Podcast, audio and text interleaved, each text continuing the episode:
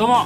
空気階段の水川かたまりです。鈴木もぐらです。空気階段の踊り場第194回。この番組は若手芸人の我々空気階段が人生のためになる情報をお送りする教養バラエティでございます。よろしくお願いしお願ますいします、いやーパーマ大佐離婚しましたね。ああそうですね。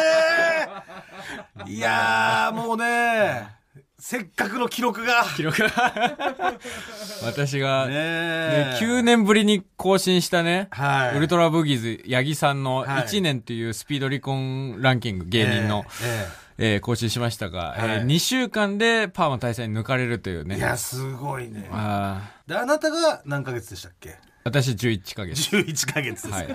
でパーマ大佐さんは？半年。半年ヶ月いやー更新したね。これはなかなかもう金字塔を打ち立てたんじゃないですすかごい。芸人で打ち破る人はもう今後現れないんじゃないでしょうか。いないんじゃないですかね。これはすごいですよ。うん。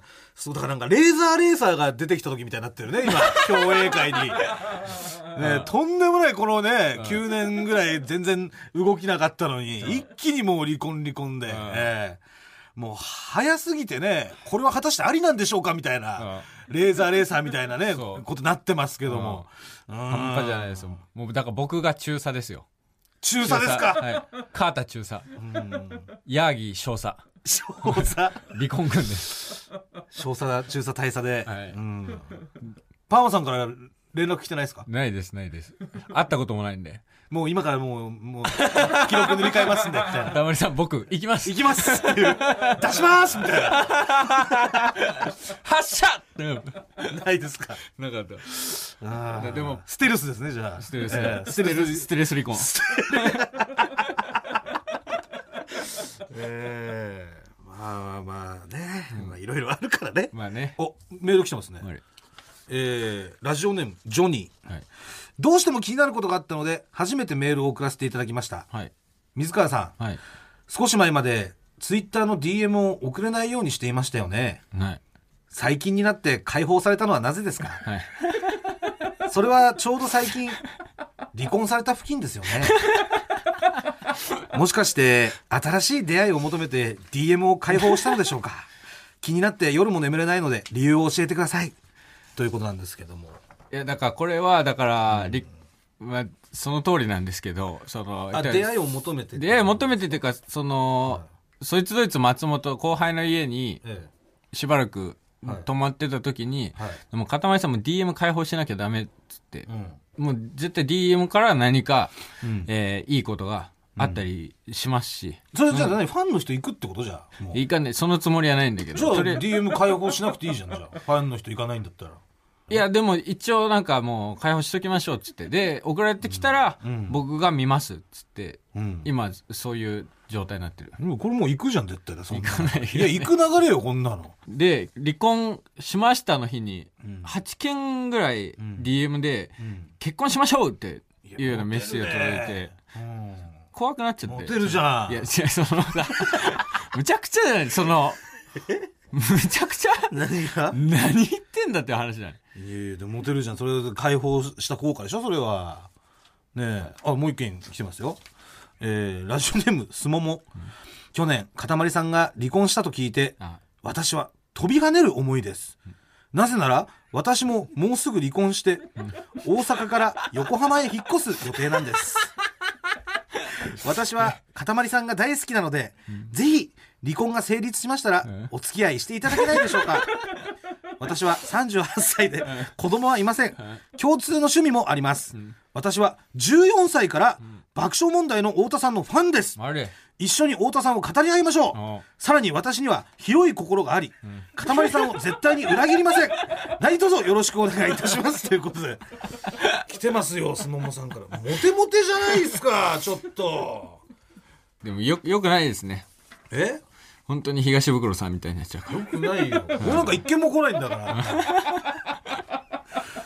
まあじゃあ、リスナーの皆さんはね、チャンスということで、いやそれやりだして本当にただバカみたいになってくるからどしどし、本当に下。品な時下品だからささらばさんのラジオいやそれは言うよりクリーンに同じことやってます踊り場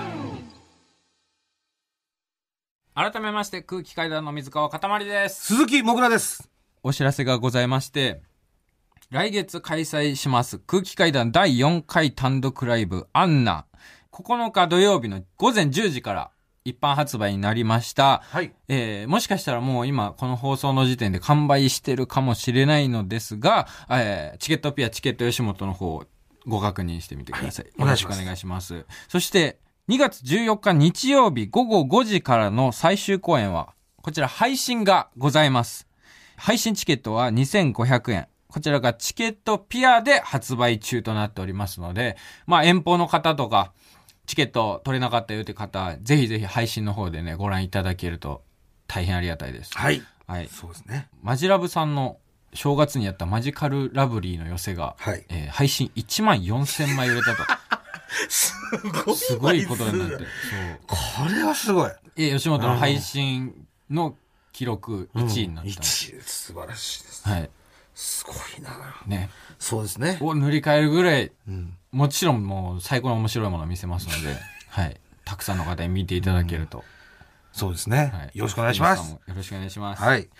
えー、それとあのですね、まあ、話変わるんですけど、まあ、収録前にあの見させてもらったんですけど、えー、1月6日の水曜日にオンエアされた、えー家ついて行っていいですかの4時間スペシャルなんですけども、はい。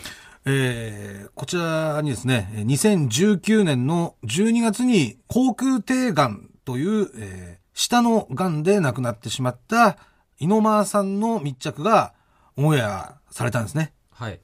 まあ、オナニーマシーンというバンドの、はいえーボーカル、ベースボーカルですね。はい。えーをやられてたあー方で、あの、もともとオリコンの編集長をはい。やられてたのをうん脱サラして、またサラリーマンやりながら最初はバンドやってたんですけどね。うんはい。えーっていう方なんですけど。まあ、猪間さんとプライベートでも親交があるうん。テレビ東京のですね、うん。上出さんというディレクターさんが映像をね、うん。回してて、はい。それをその家ついていっていいですかで流したといううん。ことなんですけど、どうでした？いや、そう、だから、この収録の前に、越崎さんが録画してて、僕見逃しちゃったんで、ちょっと、うわ、で、TVer にもなくて、はい。どうしようって言ったら越崎さんが録画してて、それをね、うん見させていただいたんですけど、すごかったですね、ちょっと、これ。だから、ね僕は、はオナニーマシーンを聞いてきたってことはないんですけれども、あはいうんはい。えー一昨年か、一昨年に出させてもらった猪間さんのイベント、い。はい。そこでお会いしたぐらいなんですけれども。はい。あの、あ、そうですね。あの、まあ、ドキュメンタリーでも一瞬だけ流れてましたけど、あの、はいゴッドセーブ・ザ・イノマーっていうはい。イベントがですね、うん2019年の9月にあったんですけど、えー、亡くなる3ヶ月前ですよ。うん野間さん亡くなる。うんうんまあ、VTR では、まあ、俺が歌ってたのか。うん歌わせてもらってたその、I love オナニーっていう、んオナニーマシーンの曲をね、うん。歌ってたんだけど、その前にネタもやらせてもらったんですよね。そうですね。そうです。はいネタがあって、で、えーまあ曲も最後やらせてもらってっていううんので、そうですね。そこで、だから初めてってことですか？井上さんとそうですね。お会いしたのね。本当にかっこよかったな。いやーかっこよかったですね、本当うん。まあその、なんだろう。俺はそんな井上さんと直接親交があるわけじゃなくて、うん。ただそのライブはすごい見てきたというか、うん。えーオナニーマシンライブね、はい見させてもらってたんで、うんまあだから一ファンとして、うん。えーの意見というか、うんはいもうなんかちょっと僭越ながらね、はいはい言わせていただきますけど、んまずね、やっぱパンクというものはうん。どういうものかというものをですね、やっぱあれ見ててう、ん。本当思いましたね。うん。はい。パンクとはやっぱり衝動ですよ。うん。衝動。うんもう、これがやりたくしょうがないっていう衝動がまずあって、で、もう、不謹慎とかそういうのにも勝るね。うん。バカですね、やっぱパンクっていうのは。う。うんん。やっぱあの、井上さんが、井上とか呼ばれて、あのー車椅子に乗って、マイクの前に立つとき、やっぱちょっと笑っちゃったもんね、やっぱり。いや、そうね、あれなんです。あれがパンクなんです、やっぱ。かね、前、はいなんかモグラが言ってたパンクの渦の中にはい。いる感じがしたね。そうその、あの、あそこで見てる人、うんあそこでやってる人は、あ演奏してる人とか、うんみんなあの渦の中にいますから。うん。パンクの渦の中にね、もう、なんだろう。やっぱすごい、バカだなっていうのもあったし、あとやっぱパンクはやっぱ負けないっていうね。うん。もう、何者にも負けないです、パンクは。うんはい。ただ、そういうのとかも全部取っ払って、すごく楽しいもの、うん単純に楽しいものうんでもあるという、うんうーのを、すごいね、見てて思ったんですね。もぐらはいつからオナニーマシーン聞いてた？あ、でもやっぱ15とかと思います。はい。だからまず、真夜中の二人ごとっていうね、うん。ラジオを、うん。えー猪間さんとうん。峰さんでやってたの。うん。で、ま真夜中の二人ごとも聞いてたし、うん。あと、メール読まれてるし、え真夜中の二人ごー、と。あそうなの？そうそうそう。ラジオネームは？で、ラジオで覚えてない。多分ね、多分よ、覚えてないけど、うん。サミダレの西麻布とかそんなの。多分ね、なんかそんな感じ。なんかね、なんで？多分、そんな感じの、あだったと思うのよ。うん雨のな西麻布もなんかもじもじってたような、なるほどねうん、感じでうんで、そうそう。まあ、一通とかしか読まれなかったけどね。う好んきです、みたいな。うん 本当あの、夜中聞かして、あの、聞いて楽しみにしてます、みたいうんな。普通歌うん普通歌で読まれてるんですよ。うはい。っていうのもあって。であと、ストリートロックファイルっていう、んあの、雑誌の編集長を、ん。えーオナニーマシンやりながらやってて、井上さんが。で、そこでも、すごいです。だからね、あの、CD がついてたんですよ、雑誌に。うん。で、コンピレーション CD っていうの？いろんな、えーバンド十何組が一曲ずつ、うん。えー収録されてるやつで、ん。インディーズのバンドがね。はい。だから、あのーそこに、まださ、バーンってそのメジャーとか行く前の、そのエルレガーデンとかさ、うんイナゴライダーとか、もう、井上さん発掘して、うん。そこに、うんもう載ってたっていうね。雑誌もあだからそういうぐらいだから、高校、中学高校ぐらいから、うん。15、6ぐらいから、いえー、オナニーマシンは聞いてたと思う。うんうん。で、まあ、銀杏ボーイズとすごい仲がいいので、オナニーマシンは、うん。バンドとして。だから、そういうティッシュタイムっていうね、うん。イベントがあるんだけど、はい。あのーまあ、オナニーマシン主催のイイベントで、うんで、最後、えー、オナマシが、ビニール袋いっぱいに、うんその使用済みのね、うんティッシュを、うんこうガンガンに詰めてて、うんそれを、その、井ノ間さんと小野珍さんでこう、ガンガン客席に巻くっていう。うん いやバカでしょ、もう。バカなんですよ、だから本当に。でなんでそんなことすんのっていう。それはもう衝動だからです。それ仕方ない。もう、パンクは衝動だから。もうなんでとかじゃなくて、もう、いや、俺はもう、客席にこのティッシュを巻きたいんだっていう、それを実現するのがパンクですから、巻かれたお客さんはどういうリアクションなの？巻かれたお客さんは、もう、ふざけんなみたいな感じで。なんなんだよ。なんなんだよ、その、ふざけんな。おーみたいな。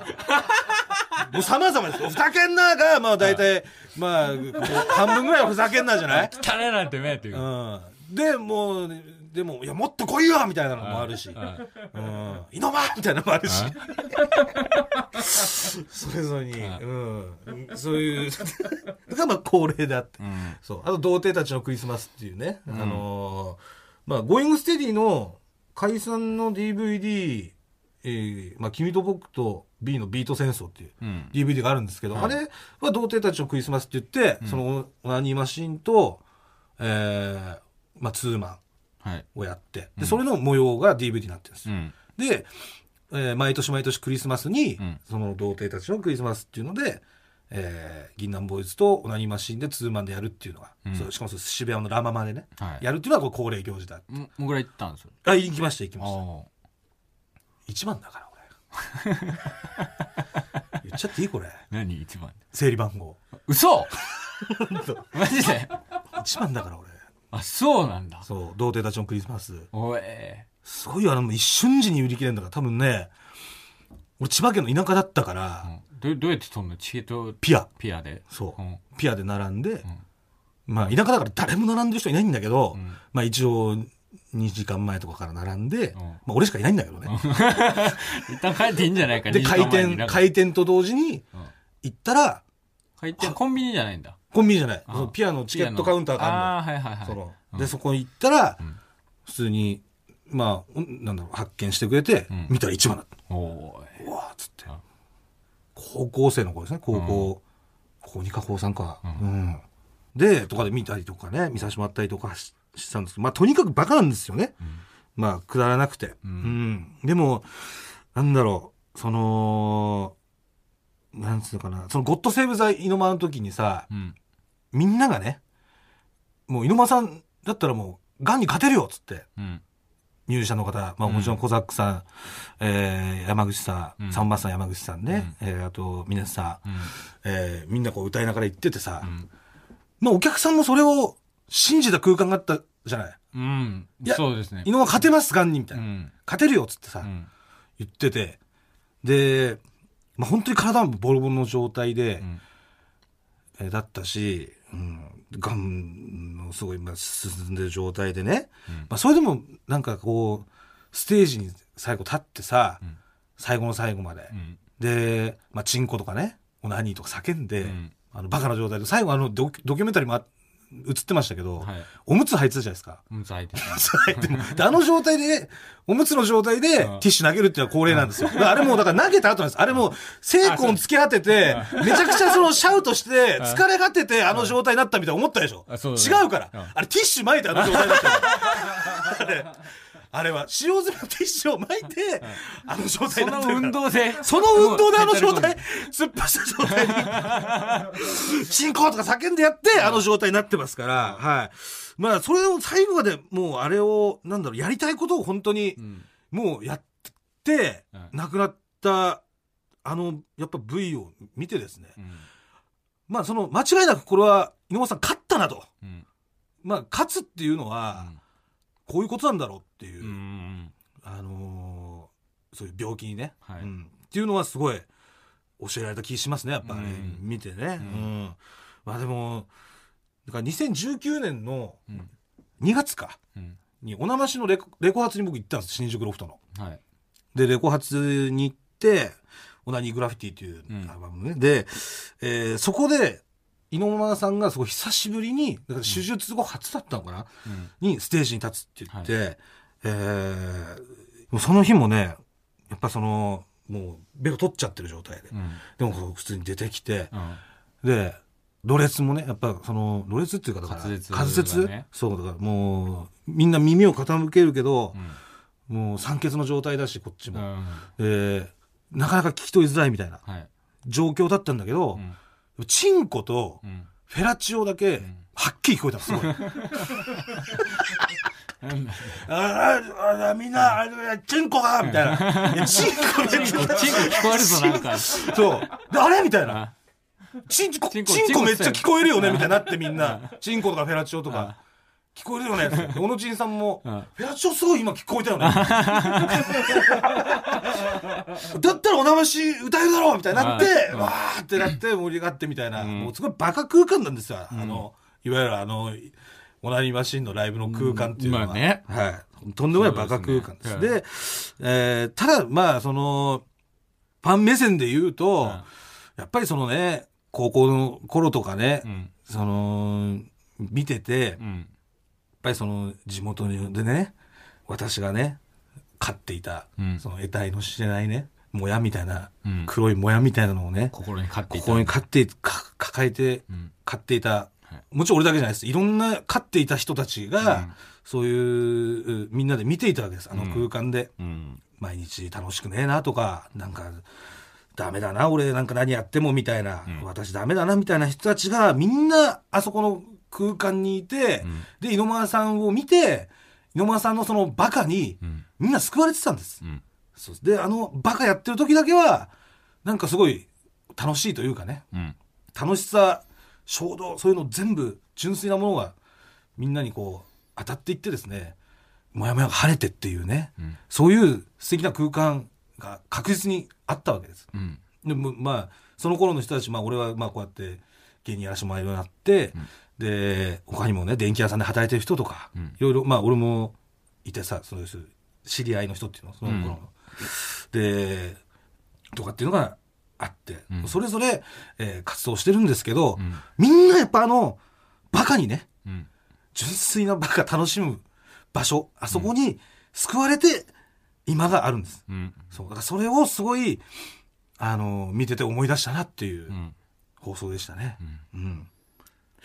えー、なんで今日は、えー、我々も出演させてもらったイベントのゴッドセーブ・ザ・イノマーから、テレビ東京の上出ディレクターが撮影していた映像から音源をお借りしました。はい。えー出演者の皆さん、上出ディレクター、井ノ間さんのパートナー、ヒロさん、皆さんから OK をいただいたので、ここで流したいと思います。はいえー記録映像から音声を抜いたものなんでね、ちょっと音質が悪い部分はあるんですけども、そちらご了承ください。えー本当に皆さんありがとうございました。ありがとうございます。それでは、三重田和信、村井守、山口隆、小ザック前田、阿蘇山大噴火、てっかちゃん、鈴木もぐら、そして、井ノ間で、I love オナニー。